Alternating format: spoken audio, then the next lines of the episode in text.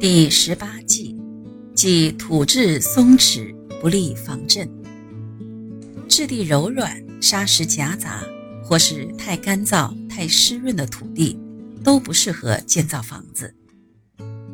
土地的性质就叫做地质，它含有地盘和土质两个要素。这个宅相说法的来源，主要就是针对土质与房子的关系而形成的。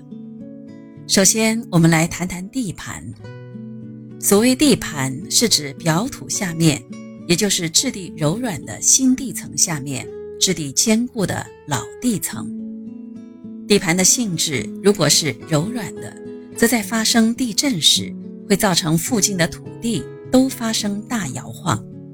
建在其上方的房子，在激烈震动下，不是墙壁断裂，就是整间房子倒塌。而坚固土地的震动周期比较短，所以只要在其上方新建防震性较强的房子，就很安全了。建筑房屋时，最好能先将柔软的表土铲除，然后直接将房子盖在坚固的地盘上。不过，表土的厚度各地不同，如果厚度超过全面铲除的限度，则地春一定要打入地盘中，以确保建筑物的安全性。如果地春仍旧无法深入地盘，则建筑物在搭建时一定要考虑使用何种方法，以使建筑物达到最坚固的境界。比如，使用耐震性较强的建材，或者是尽量增加柱子与柱子的交叉处。至于二层楼的住宅，第一层楼一定要建造的较坚固一些。按照颗粒的大小，可将土质分为粘土、沈泥、沙三种。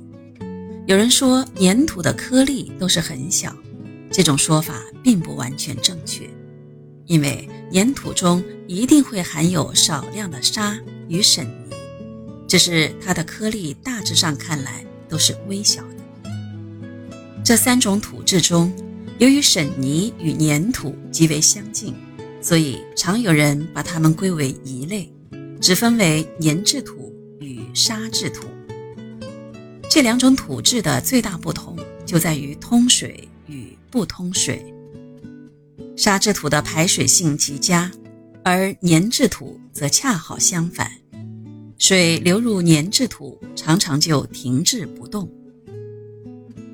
下面我们就把沙地和粘土地的特征做一个简单的比较。沙地有三个特征：第一是很容易干燥；第二是很容易被风所移动，所以沙地常可以看见尘土飞扬；第三是对于寒暖有很强烈的反应。而粘土地的特征则刚好与沙地相反。第一是一旦含有水分就不容易干燥，所以湿气很重；第二是不会起灰尘；第三是热容量很小，所以不易受寒暑温度的影响。这两种土质的土地都各有优缺点，所以正如宅相中所说的，如果仅仅是沙质土或粘质土所构成的土地。都不是理想的土地，最好是能两者并用。